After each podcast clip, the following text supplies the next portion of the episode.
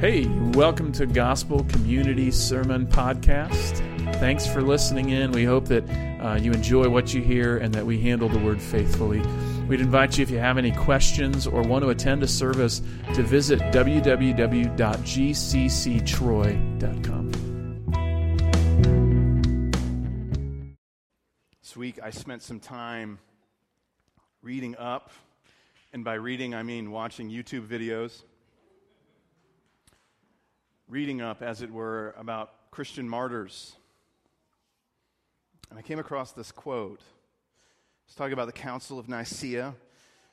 It's a council of Christians in the 3rd century after Jesus' death.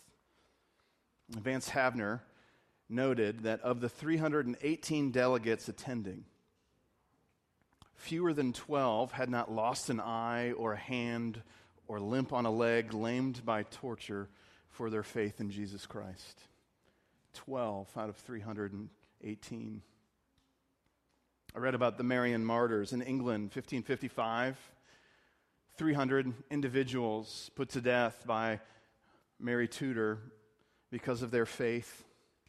I read about St. Lawrence in 258 AD, where he was burned on a grate, and halfway through his death, he said this, and you're allowed to laugh, it's okay. He said, "I'm well done on this side, turn me over."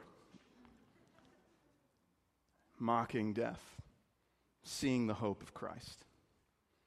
And it begs the question for us this morning, how do these people do this? How do these people stare death in the face and move forward with confidence? And one of our themes this morning from First Peter is just this idea of suffering and intentionally taking on suffering, not because it's just kind of some random process of the world, but because it's God-initiated. And that's what we'll see in our passage here this morning in 1 Peter chapter 1, is that the engine that powers such suffering, the engine that allows us to get through, the battery that charges us for this, is actually the gospel, the God-saving work of Jesus Christ. The foreknowledge of the Father, the work of the Spirit to empower His message and His messengers. So here's our big idea this morning. Salvation belongs to the Lord, who predicts, causes, sustains, and rewards our faith. Salvation belongs to the Lord. That's what we'll see this morning, is that salvation from beginning to end is God's. It belongs to the Lord. It is of His work. It is bound up in His merciful nature, and He extends it to us of His grace. So I'm going to invite you to turn with me to 1 Peter chapter 1, where we'll read verses 3 through 12 this morning. We're going to see this in three different phases in our text this morning. We're going to see that God provides faith for us in verses 3 through 5, that He's caused us to be born again to a living hope. And we'll see kind of some of the ramifications of that. And then verses 6 through 9, we'll see that He proves faith. He proves our faith to be genuine by submitting us to trials and testing our faith so that that faith, which is more precious than gold, can be shown to be true and right. And then finally in verses 10 through 12, that He predicted faith through the work of the Holy Spirit. So I invite you to read with me from verses 3 through 5 here this morning. Blessed be the God and Father of our Lord Jesus Christ. According to His great mercy, He has caused us to be born again to a living hope through the resurrection of Jesus Christ from the dead, to an inheritance that is imperishable, undefiled, and unfading, kept in heaven for you, who by God's power are being guarded through faith for a salvation ready to be revealed in the last time. What is Peter saying here? He's starting and he's saying, God deserves blessing and salvation, right? Blessed be the God and Father of our Lord Jesus Christ. Imagine you just turn on the 5 o'clock news and you see an interview, right? And the person is being interviewed because their house was caught on fire, and this person came in and rescued the dog, right? They rescued the dog, and what they do next is they bring out the dog. They say, what a good dog that was willing to be rescued. Imagine this amazing dog that actually went with this person to be saved. No, that never happens, right? See, the glory goes to the rescuer. The glory goes to the person that was sacrificial in their orientation, that was willing to go into the burning house and take out this animal, right? See, the glory belongs to the rescuer. And in the same way, Peter speaks about our great rescuer and how he is deserving to be blessed, to be praised. He specifically states that he works this out according to his mercy, according to his great mercy, as Peter says. That is, that this salvation that we're speaking of is in accordance with God's character, and that God's mercy, Peter describes as great. That is, his mercy is exceeding or abundant. It's with an ocean without bottom, a sky without horizon. You and I, we cannot overstate or articulate the inexhaustible grace of God. In fact, the only way to speak of it is to recognize its infinitude. And yet, it's only available to those who would turn in faith to Jesus Christ. It doesn't stop there. And he goes on in verse 3, and he describes that we have been caused to be born again. He has caused us to be born again. It's a strange statement, isn't it? Right? Born again. What are we talking about here? John 3, Jesus has this interaction with this Pharisee named Nicodemus, and we're probably familiar with this story, but Jesus goes and speaks, or Nicodemus comes to Jesus, I should say, and speaks to him, and Nicodemus is asking about who Jesus is. And in verse 3 of John 3, Jesus looks back at Nicodemus, and he says, "Truly, truly, I say to you, unless one is born again, he cannot see the kingdom of God." And so he's looking at this religious ruler, this religious authority, and he's saying, no, what you're doing isn't enough. You're not good enough, Nicodemus. You can't add up to the holiness and righteousness of God. What you need is you need to start all over. Thus, the term born again was born. Ephesians, as Brian read this morning, Ephesians says that we were dead in our trespasses and sins.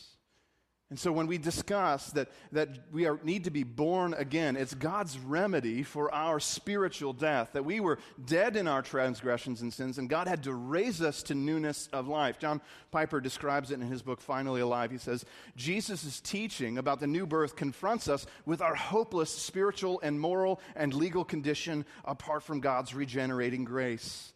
Before the new birth happens to us, we are spiritually dead. We are morally selfish and rebellious. We are legally guilty before God's law and under his wrath. And when Jesus tells us that we must be born again, he is telling us that our present condition is hopelessly unresponsive, corrupt, and guilty. See, being born again describes our need for spiritual renewal. It is the spiritual rebirth such that we are now equipped to perform the moral requisites of God's character. Just to illustrate this, imagine a train that's broken down on the east side of the Rocky Mountains. And what's happened is there's so much freight to be carried that mountain or that train cannot get over those mountains, as it were, right? Well, our new birth kind of comes and replaces that engine with something else that's powerful enough to do the job that has been assigned to it. See, you and I in our sinful nature, we're not capable of fulfilling the law of God. Romans 8 says it with such clarity, right? There's therefore now no condemnation for those who are in Christ Jesus. But it goes on and it describes that the law of the Spirit of life has set us free from the law of sin and death, because what the law was powerless to do, and that it was weakened by the sinful nature, God did by sending his Son. See, when the new engine is brought in, it can pull the freight up the mountain. And our new birth in Christ can help us to fulfill the commandments that God has brought to us. It says that we're born again. Now, what happens here in our passage is that we get three things, three kind of outcomes of this faith. And Peter in verses 3 through 5 is going to lay out three different things, three twos. See, we're born again to a living hope in verse 3. We were born again to an inheritance in verse 4. And then we were born for a salvation in verse 5. I know it's not a 2. In the Greek it is, though. I promise you I'm not lying, all right? To a living hope. What does it mean for us to be born again to a living hope? He says it in verse 3 there, right? Born again to a living hope through the resurrection of Jesus Christ from the dead. See, the truth this morning is that our hope with a capital H, Jesus Christ, is not dead. He's not decaying in some tomb out in Israel right now. He's not left there with his bones. He has arisen from the dead. He sits in the presence of the Father. He advocates before the throne of God, before you and I, so that we have a living hope that is ongoing, not a dead hope that died generations ago.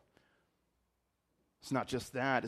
We also are born again to an unspoiled inheritance. Look at verses 4 and 5. To an inheritance that is imperishable, undefiled, unfading, kept in heaven for you. See, our new birth gives us an inheritance. Paul tells us that we are heirs of God, co-heirs with Jesus Christ. See, this treasure's not earthly. It's not going to be bound up with rust. It's not in a storehouse where someone can steal it and take it away. This inheritance is unspoiled, unfading. It never rots. It never goes away. It is always present for us. It is kept by God himself. We're born again to a living hope, to an unspoiled inheritance. And then verse 5, to a future salvation, who by God's power are being guarded through faith for a salvation ready to be revealed in the last time. I love what Peter says here. It says, we are guarded by God's power. That is, the God of heaven, who sovereignly foreknew and elected, now keeps us. He guards us. It was by God's unmerited favor that we came to know him. It's by God's work that we are now kept. I love in the passage right after what Brian read this morning in Ephesians 2. Paul says that this faith that we have is not our own. It is a gift of God. It's not something we just kind of stumbled upon. It's not something that we kind of, we were spiritually sensitive, and so we created it of our own will. No, God gave it to us. And so God uses this faith to guard us. Look at verse 5. I love how he states this here in verse 5. He says, who by God's power are being guarded. So you and I are being guarded. How? How are we being guarded? What is God doing to guard us in particular in the midst of this crazy, chaotic world? Well, verse 5 clues us in. We are being guarded through faith. The faith that you have is actively guarding you by God's design, by God's will, by God's effort. He is guarding you through the faith that he has gifted you. God is actively keeping his own people so that, Christian, if you are truly in Christ, your faith will never be problematic. Whatever our God starts, he finishes. And so God will continue to encourage and establish your faith for the sake of the protection of you. This is heady stuff, isn't it? I kind of just dove right in this morning. And we kind of want to just take a step back and just kind of see exactly what God's getting at. See, God causes and guards our faith. That is, he caused us to be born again, and then he guards our investment. My dad was a car person. And somehow, that skipped a generation. I'm not a car person. In fact, the only discernible talent I have is that I can play guitar. That's it. That's all I've got. But he's a person who, he loved to invest in cars, and we would buy old cars, and he would work on them and do those kind of things. But imagine someone who purchased a car, the rare jewel of all cars, and he was buried in some barn somewhere. It was underneath a cloth, and there it was. And they pulled the dust off, and it's just... you know, rats are living inside it and whatnot, right? And the rare jewel of cars, you find it buried underneath dust in some barn, and this person has taken it in and lovingly restored it to working order. And what happens is he doesn't just restore it to working order, he continues to refine and fix it. He's not going to abandon his project. It's just like our God. Our God finds us in our sinful state. He blows the dust off of us, as it were. He causes us to be born again, and he's continuing to guard and protect us. He doesn't just get us back to restored working order. He actually continues to refine and change us. This week I was at McDonald's. I know, high society living right there, right? I was at McDonald's, and every McDonald's in the country has a group of old men that meet between 7 and 9 a.m. in the morning, right? Every McDonald's across the country. It's required. But I was there, and I'm listening to their conversation, and they start talking about a Bible passage, because there's two ways to cause a fight with the old guys, right? It's talking politics. That's the first fight that can happen. And the second thing is talking Scripture. And they started talking about the passage from Matthew 18. It's easier for a camel to pass through the eye of a needle than for a rich man to be saved or to enter the kingdom of God. And so it becomes awkward when one of the men points at the other men across the table and says, "You're rich. You're a rich man." And he said, "I'm not rich. You're rich." You know, and they start having this argument about who's more rich and who this passage actually applies to. And it reminded me of the whole teaching of that passage from Jesus, because Jesus is saying, hey, it's easier for a rich man to pass through the eye of a needle, something that's impossible to do, right? It's easier for that to happen than for a rich man to come to saving faith in Christ. And the truth is, both of them are in the, top 5% of wealth in the world? We're all rich in that room. But Jesus goes on and he says, with man, this is impossible. But with God, all things are possible. I sit in a room full of rich people, as it were, right? You drove here in a car that puts you in the top 3% of the world. You and I, we needed grace from God. We needed God to interact on us, to save us, because with man, our salvation was impossible. But with God, all things are possible. If God has caused our faith, we should also anticipate that he would keep our faith. It stands to reason that if we can't cause ourselves to be saved, that we can't do anything to lose it either. And so this morning, when we look at 1 Peter, we see a God who is active and ready to save, extend salvation, and cause salvation in his people. But he wants to push on. Peter wants to press on to something deeper. He doesn't simply want to explain God's salvation in the past tense. He wants to bring us in the present tense of God's saving work in us. In verses 6 through 9, what Peter's going to tell us is that in essence, God is going to prove our faith. And he's going to do so by testing faith. So look with me at verse 6.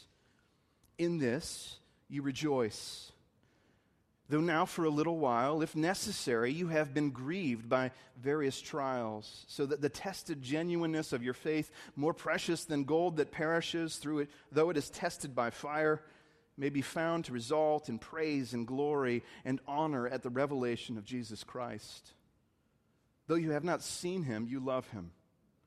Though you do not now see him, you believe in him and rejoice with joy that is inexpressible and filled with glory, obtaining the outcome of your faith, the salvation of your souls.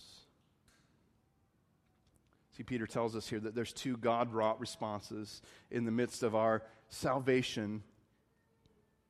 He says there's joy in verses 6 and 7, and there's love in verses 8 and 9. Start with joy. Peter tells us that we rejoice amidst faith-confirming trials. That's what verse 6 says, right? In this you rejoice, though now for a little while, if necessary, you have been grieved by various trials. And so there's this picture of us rejoicing amidst trials. It's like a strange statement, isn't it? It's a weird statement. You can rejoice amidst trials. What does that mean? It sounds like someone who's looking forward to a root canal or someone who's bragging about the upcoming tax audit that they're about to go through. But Peter sees that there is good to be found amidst something that doesn't feel good. Verse 7 gives us the reason, right? So that the tested genuineness of your faith may be found to result in praise and glory and honor at the revelation of Christ. See, the first thing we need to know is that God is the one who tests faith. Peter describes the tested genuineness of our faith. That is, God subjects our belief in his Son's death and resurrection to present-day trials and difficulties. See, a troubled life reveals our earthly priorities, doesn't it? A troubled life kind of strips away all of the pomp and circumstance of our life. It strips away all of the false intentions in us. By the way, this is attested to across the New Testament. James talks about, consider it pure joy whenever you face trials of many kinds, because trials produce steadfast, and steadfastness ultimately produces maturity. Romans 5 tells us that we rejoice in our sufferings because they produce endurance and then character and ultimately hope. And see, what God is telling us all of the time is that God is proving our faith by continually refining us through trials. So trials produce an assurance of God's work in us. But second, the result of this faith is praise, glory, and honor. That's what he says in verse 7, right? So the tested genuineness of your faith may be found to result in praise and glory and honor at the revelation of Jesus Christ. And we might immediately think, well, that's praise and glory and honor to Christ. That's praise and glory and honor to the Father, that our salvation actually produces an honor and glory to Jesus. And we would be partially correct, because it certainly does so, but I don't think that's what Peter's intending here.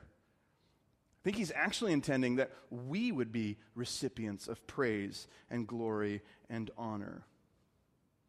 We might be shy about this, but it's true from the Scriptures. Remember, it's Jesus who says, "Well done, good and faithful servant. Enter into the joy of your master." That Romans chapter 2 and 1 Corinthians 4 hold out that we would receive reward from God. It's the result of the reward that, the result of a life lived in faith, that God would reward us. That's why Peter says that this faith is more precious than gold. See, while our trials are here and now, we might be tempted to think that Jesus isn't. We might be tempted to think that our difficulties are just ever present, and Jesus kind of comes and goes, or the Spirit kind of comes and goes, but that's exactly opposite of the truth. In fact, what Peter is going to push into in verses 8 and 9 is that our love for Jesus actually increases because of our trials and difficulties. See, we love an unseen Christ awaiting his reward. Jesus told us that we were blessed if we didn't see and still believe. Remember that in John chapter 21. Thomas looks at the scars on Jesus' hands and in his side, and he says, "Hey, blessed is the one who doesn't see and yet believes." So Peter is speaking to those who didn't possess the privilege that he had of seeing Christ, right?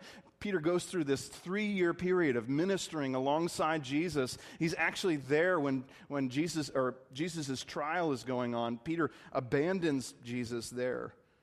But he's speaking to this audience of people who've never seen Jesus with their eyeballs. And he marvels that they trust Jesus, having never met him before. It's worth noting that Peter talks about enduring trials and then immediately jumps to love for Christ, as if the two things were connected, as if 6 and 7 were actually connected to 8 and 9 in some, way. Right? That we go through the difficulties of our life, the trials that are there, and what it actually ends up producing is a love for a Savior we've never seen.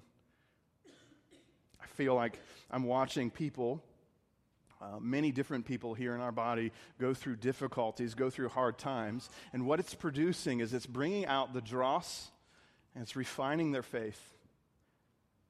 I have the privilege of sitting and seeing that for so many of us, that we are those who are refined in our faith through the difficulties of our circumstances.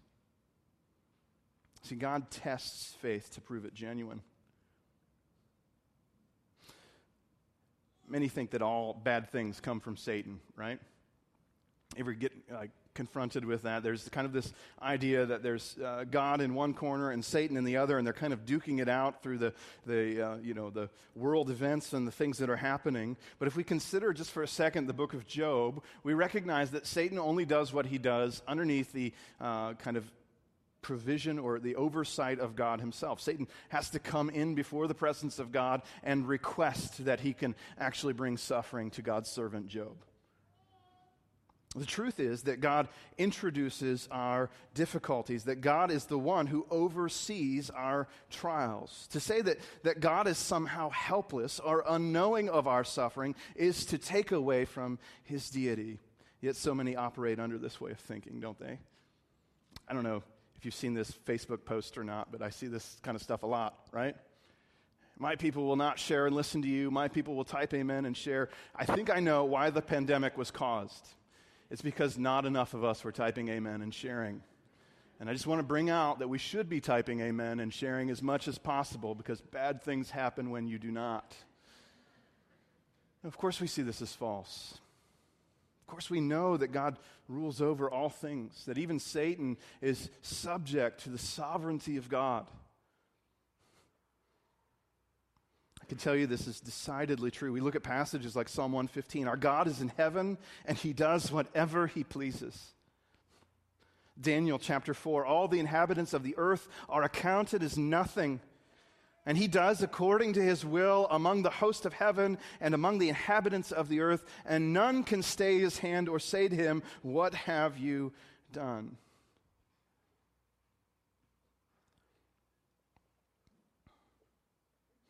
See, if we come back to our analogy of the car owner, it's not that the car owner restores the car and then he places it in the museum so that it would never be pulled out again. No, this car owner restores the car to be useful, and then he drives it.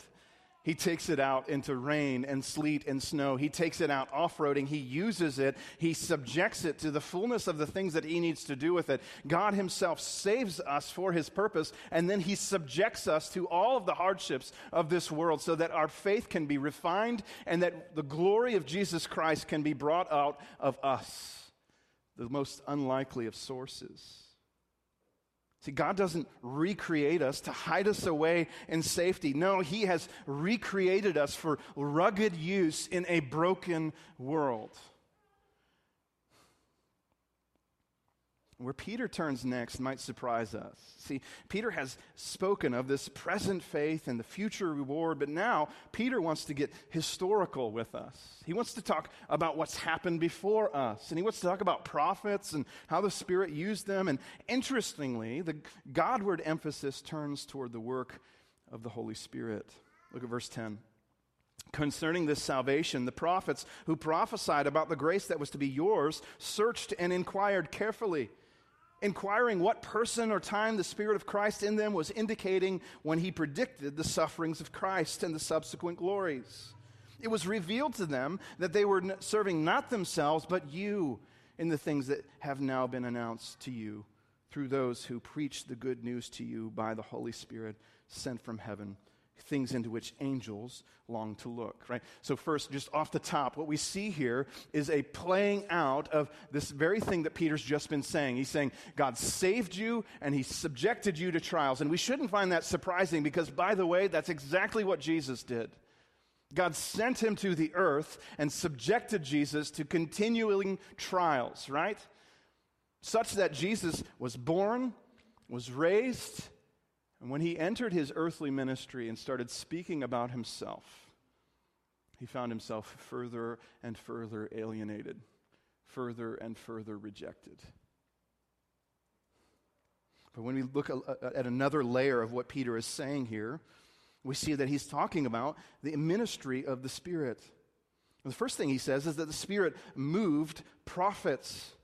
These prophets did their research. Okay, so the word research isn't great, but they certainly sought wisdom. They searched and inquired carefully. What does that mean? That means they were praying, they were thinking, they were turning over these statements in their head, thinking about what exactly God was saying he was going to do. Like in Daniel chapter 8, when he had a vision of what was going to happen in the future, he sought to understand it, as Daniel says. See, we can assume that they prayed and thought long and hard on these things that were brought to them, so that the Spirit indicated them. It was the Spirit's work to show these prophets who was to come, what Jesus was going to do. But it's not just that the Spirit spoke to the prophets so that we have these kind of books like Isaiah and Jeremiah that tell us about the person of Christ. It's that Spirit now is empowering preachers. Look at verse 12. It was revealed to them that they were not serving themselves, but you in the things that now have been announced, that is, preached to you through those things, those who preach the good news to you by the Holy Spirit. See, the Spirit is even now empowering preachers to proclaim the prophet's words. The Spirit moved in the prophets to predict the sufferings and the glories of Christ, and now the Spirit is using preachers of all kinds to announce the message of Jesus Christ. We need to pay attention here. See, even now, the Spirit is doing His work of illuminating Jesus. We've been reading J.I. Packer's Walk in Step with the Spirit. It's a great book. You should pick it up. But he has this analogy that he uses, that the Holy Spirit is one who, his job is to actually just put the spotlight on Jesus Christ, to so shine the light on the person of Jesus that his attributes, his character, his beauty and glory will come to the forefront. Here, the Spirit has predicted Jesus' suffering and glory, which is exactly what Peter is telling us in the 21st century about the life of the Christian. We have this weird statement at the end of this in verse 12. Things into which angels long to look. What in the world does that mean? We're all imagining the 90s show, Touched by an Angel. Yeah, just forget that ever happened, right? What does it mean for angels to long to look into these things? We recognize that angels are different than us. Like, we're people. Angels are angels. That's enough theology for today, right? Angels are different than people. People experience the redeeming work of Christ. The angels in heaven who've never sinned don't experience such things. And so when Peter's telling us that the angels long to look into these things, it's not that cognitively they can't comprehend it. What he's saying is it's just amazing to them.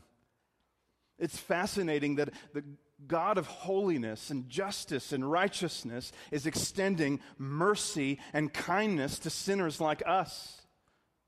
That the God of all the universe, who spoke the world into existence, who has worked His way through history, who controls all things, who they're shouting, holy, holy, holy, all the time around the throne of God, is extending kindness to those who have rebelled against Him. See, this morning, we're reminded by Peter that this grace that we've received is an amazing grace, is it not? It is truly an amazing grace from God that is given to us. We want to unpack that to a greater degree even this morning. See, as we look at this passage in verses 3 through 12, we see that God controls salvation, that salvation belongs to the Lord, as we said at the outset. God controls salvation, and He doesn't just start salvation, that He doesn't just complete salvation, He controls every aspect of our saving life, our saved life, from start to finish. See, a lot of times we start talking about particular barriers to how other people might hear the gospel. Right now, there's this thing called the 1040 window, if you know what that is. There's a significant population of people that have yet to hear the gospel. They've never had the Bible translated into their language. They've never heard the name of Jesus. They've never heard the gospel. It's between the 10th parallel and the 40th parallel north, I think, something like that. And it's a band that just runs around the globe. All of these people that live in there most likely are not Christian, most likely have not heard the gospel of Jesus Christ. And we tend to think there's barriers. There's language barriers that we can't get through. There's barriers of just money and economic difference and all kinds of things. But we take heart this morning to recognize that God is the author of salvation. It doesn't mean that we don't need to go and tell. We certainly do. But it also means that if God's the one who controls salvation, start to finish, we should have confidence in our proclamation of the gospel. See, what Peter pictures here is a God that authored salvation. God is the author, the creator of salvation. And see, Peter shows us simply that all of God saves us all the way. all of God saves us all the way. And what I mean by that is that all of God saves us. All of God is working on our behalf. Every person of the Godhead is at work in Peter's passage here this morning. Every person in the Trinity is working. The Father causes the new birth in verse 3. The Spirit powers prophets and preachers in verses 11 and 12. Jesus is the suffering, now resurrected Savior in verses 3 and 7, so that the whole Trinity, every person is working on our behalf so that we might be reconciled to him. See, Jesus, sometimes we think that Jesus worked independently to save us, that he kind of worked against the Father, and the Spirit kind of came along haphazardly, right? But all of the persons of the Godhead collaborated for our salvation, such that Jesus was not independent, but interdependent with the Spirit and with the Father. Think about the life of Jesus, right? Jesus, in Matthew chapter 3, is baptized, and when he comes out of the water, what happens? The Spirit descends like a dove upon the person of Christ. And the first thing that Jesus does right after that is he goes out into the wilderness that he might be tempted. He goes out and he faces the temptations of Satan himself. And right after that, he starts his public ministry. See, Jesus lived a rich life of reliance upon the Spirit, just like you and I do. What about with the Father? How did Jesus interact with the Father? He's constantly talking about how he wants to glorify the Father in places like John 17. He's constantly talking about how the Father is glorifying him. And that's what happened at his baptism as well, that the Father spoke, "This is my beloved Son with whom I'm well pleased." See, Jesus modeled a life of interdependence with the Godhead. And so all of God saves us. It's not just that all of God saves us. What Peter's defining for us here is that all of God saves us all the way. You notice the past and present, future elements of our passage here this morning, that there's certain things that happened in the past, there's certain things that are happening to us in the present, and there's certain promises made for the future. See, that is, Peter highlights the past, present, and future realities of our faith. That is, when we are brought to union with Christ in faith, you are inalterably saved. Nothing can separate you from the love of God, which is in Christ. See, all of God has planned, purchased, and protected your faith and mine. You might say, "Jason, that's great. This is a great idea. I'm glad Peter wrote this so that I can think correctly about who God is and how he saved us. But the problem is I have to go to work tomorrow, and I hate work. So how does this help me go to work tomorrow?"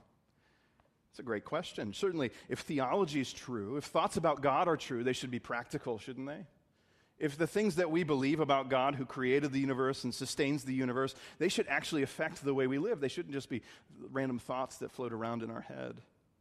See, if what Peter says is true, and it is, your faith is a God-given defense amidst trials. Your faith is a God-given defense amidst trials. Again, we come back to this idea that for whatever reason right now, it seems like there are just a number of us that are facing difficulties. Whether it's financial difficulties or medical difficulties or family difficulties or whatever, we face all kinds of problems. And it's not just like the big problems, it's the little things. Like last week, my water didn't turn off in my shower, all kinds of random things. I was here this week and an old man, 82 years old, stops in and he has a flat tire. I said, "Change it yourself, man." We get down and we try and help him. But just the little things, they add up, don't they? See, fundamentally, as Christians, we have the conviction that trials are not random. Sometimes we think of our difficulties as the product of just a chaotic, kind of entropic world, right? So that when you have a flat tire, it's because the rubber gave way and it's because of weathering or a poorly placed nail in the road or whatever else. We kind of explain these hardships kind of in line with all of the difficulties or all of the causes that might have existed. But we never go beyond that and see that there's a God who introduced those trials to us. Peter says something really interesting in verse 6. He says, "In this you rejoice, though now for a little while, if necessary, you have been grieved by various trials. That is, in God's economy, our trials are of necessity. They are something that God introduces to us for a particular cause and purpose. They are something that God controls, that He oversees, and they're filled with intention, designed by a good, loving God for our greater benefit. That the nail that ended up in your tire or the water that wouldn't turn off or whatever it was placed there by God Himself for His purposes.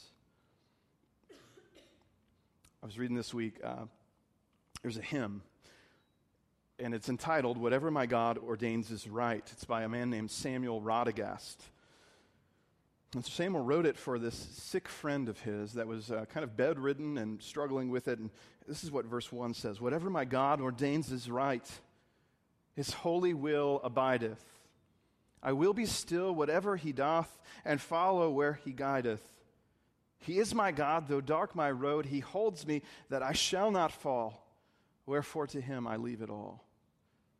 See, this recognition from the hymn writer and from others is that God controls these trials, these difficulties, even as mundane as they might be. He introduces them to our life to bring about expressions of faith. The faith that God gave us, the faith that's in line with our calling, the faith that is created by God, He's bringing it to the surface as He initiates these sufferings.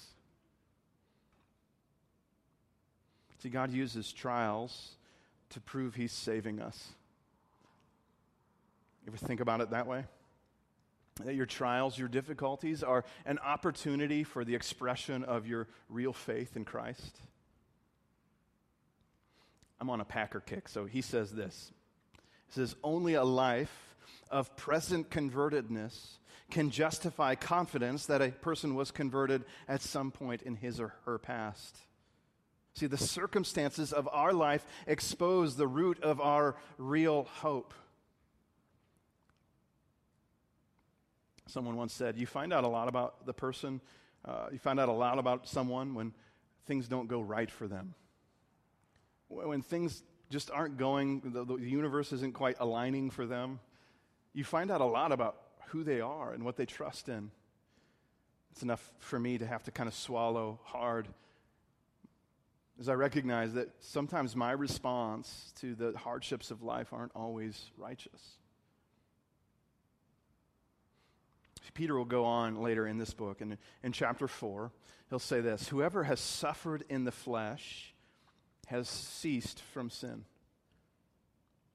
We should stop and think about that for a second. Whoever has suffered in the flesh has ceased from sin. What is Peter saying? Is he saying that through our sufferings, through our difficulties, we actually earn our salvation, that somehow we just kind of collect and accumulate enough suffering in our history so that God actually saves us, He accounts it to us as righteousness, and therefore we're saved? Is that what's happening? Well, no, it's probably the opposite. Rather, we endure suffering because we have been saved, that God is actually proving our suffering or proving our faith through our suffering and through our difficulties.